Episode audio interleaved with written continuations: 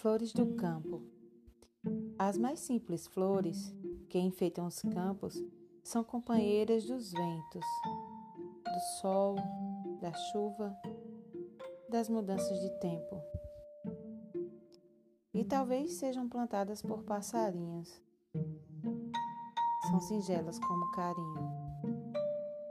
Exalam a grandeza de Deus por inteiro. Possuem uma ingênua beleza e não precisam de mais nada, porque já são cultivadas pelo maior jardineiro.